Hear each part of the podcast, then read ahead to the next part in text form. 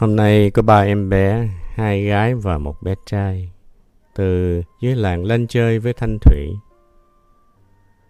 Bốn đứa chạy chơi trên khu đồi phía sau nhà một khoảng một tiếng đồng hồ, thì tìm vào để kiếm nước uống. Tôi đi tìm chai nước táo cuối cùng còn lại và đem rót vào cho mỗi đứa một ly đầy. Ly chót là của Thanh Thủy, ly này lợn cợn sát táo, không trong như ba ly trước. Thanh Thủy phụng phịu chê, không uống.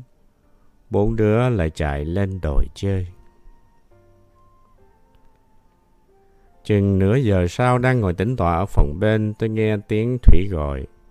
Cô bé muốn vặn nước lạnh trong vòi nước để uống, nhưng nhón gót mà không với tới được.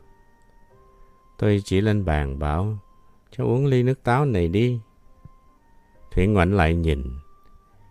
Ly nước táo bấy giờ trong vắt, không còn một tí lợn cợn nào nữa. Trông thật ngon lành.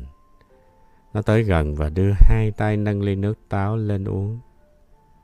Uống được chừng một phần ba ly thì Thủy đặt ly xuống và ngước mắt nhìn tôi. Có phải đây là một ly nước táo mới không thưa ông? Tôi trả lời. Không, ly nước táo hồi nãy đó. Nó ngồi yên một lúc lâu cho nên trở thành trong vắt và ngon lành như vậy đó cháu. Thủy nhìn lại ly nước táo. Ngon quá ông ơi, có phải ly nước táo bắt chước ông đang ngồi thiền ha không hả ông?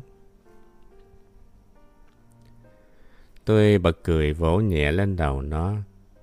Có lẽ nói rằng tôi đã bắt chước ly nước táo mà ngồi thiền thì đúng hơn. Tối nào đến giờ bé Thanh Thủy đi ngủ thì tôi cũng ngồi thiền. Tôi cho nó ngủ ngay trong thiền phòng gần chỗ tôi ngồi. Hai ông cháu giao hẹn với nhau là trong khi tôi ngồi thì Thủy nằm mà không lên tiếng hỏi chuyện. Thường thường thì chỉ chừng năm mười phút sau là Thủy đã ngủ. Trong khung cảnh thanh tịnh đó, giấc ngủ đến với Thủy một cách dễ dàng. Mãn giờ thiền tọa, tôi chỉ cần đi lấy một cái mền đắp lên cho nó. Thanh Thủy là một em bé thuộc giới thuyền nhân, chưa đầy bốn tuổi rưỡi. Nó cùng với bố nó vượt biển sang tới Mã Lai hồi tháng tư năm ngoái. Mẹ nó bị kẹt lại bên nhà. Qua tới Pháp, bố nó đem gửi lại Phương Vân Am vài tháng để rảnh rang lên Paris lo giấy tờ và kiếm việc làm. Tôi dạy cho Thủy vần quốc ngữ và những bài ca dao xưa. Con bé rất thông minh. Chỉ trong vòng mười lăm ngày nó đã đánh vần và đọc từ từ cái cuốn Phương Quốc của những người khùng.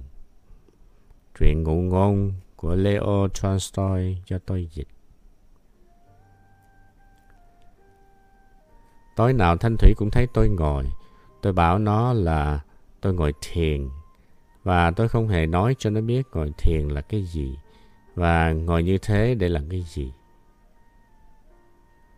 Mỗi tối khi thấy tôi rửa mặt, mặc áo tràng và đi thắp một cây nhang cho thơm thiền phòng, là nó biết tôi sắp đi ngồi thiền.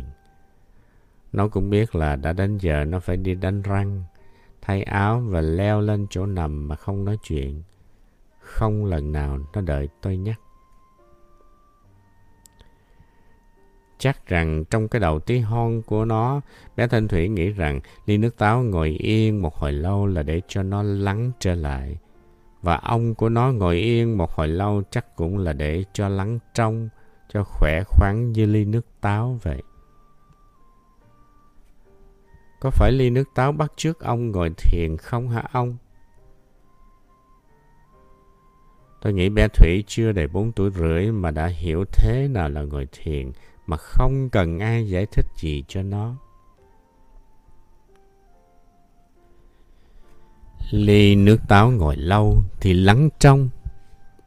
Theo cùng một định luật, ngồi lâu thì ta cũng lắng trong. Lắng trong thì ta sẽ an hòa, khỏe khoắn và tươi mát hơn. Ta tự cảm thấy tươi mát và người chung quanh ta cũng thấy ta tươi mát. Một em bé ưa tới gần ta để ngồi. Không hẳn là vì ta hay cho nó kẹo hoặc là, là hay kể chuyện đời xưa cho nó nghe. Có khi nó ưa tới ngồi gần ta chỉ vì ta tươi mát. Có thế thôi. Tối nay, Phương Vân Am có một ông khách.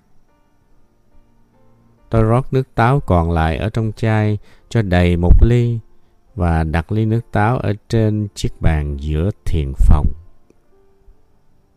Bé Thanh Thủy ngủ rồi. Tôi mời ông bạn cùng ngồi yên, thật yên, như ly nước táo ấy.